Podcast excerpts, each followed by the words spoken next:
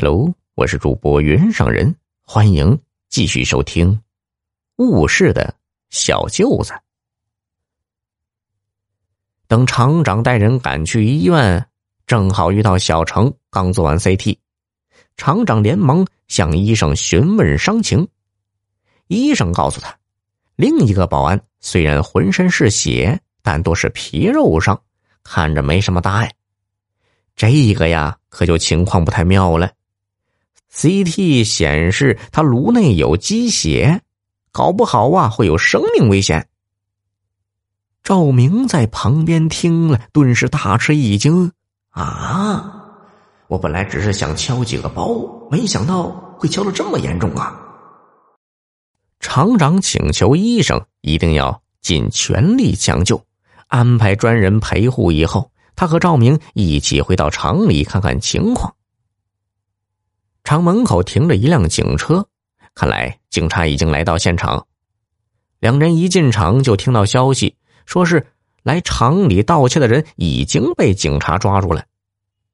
这对厂长来说那是一个好消息，对赵明来讲却不亚于一个晴天霹雳。赵明一下子就懵了，报案的时间已经过去了那么长时间，他以为盗窃的人早就跑没影了。怎么会这么快就抓住了呢？原来警察半夜在辖区里巡逻，看到有人是慌慌张张的，很可疑，就拦下来盘问，结果发现了很多疑点，于是带回所里想进一步审查。正在所里审查的时候，刚好接到厂子的报警，警察把两件事情联系起来，加大了审讯力度。很快就证实，他们带回来的正是盗窃嫌疑人。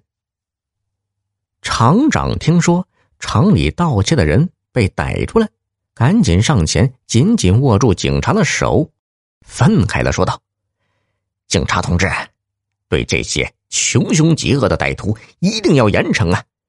这帮家伙实在是太可恶了，这偷东西也就算了，居然还对保安下这么重的毒手。”一定不能轻饶了他们。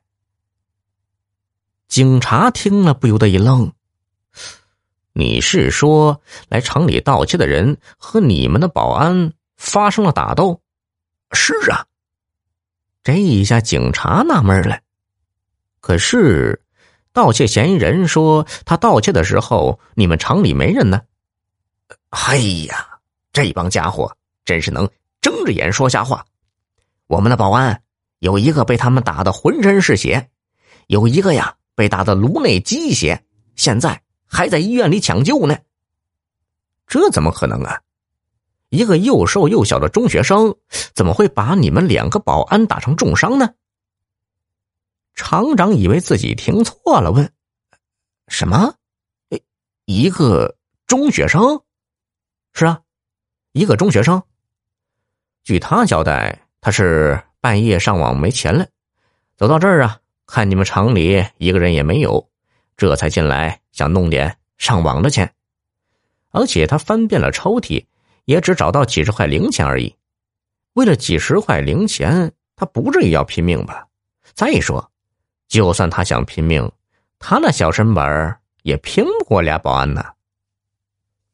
厂长有些不敢相信，这会不会是搞错了？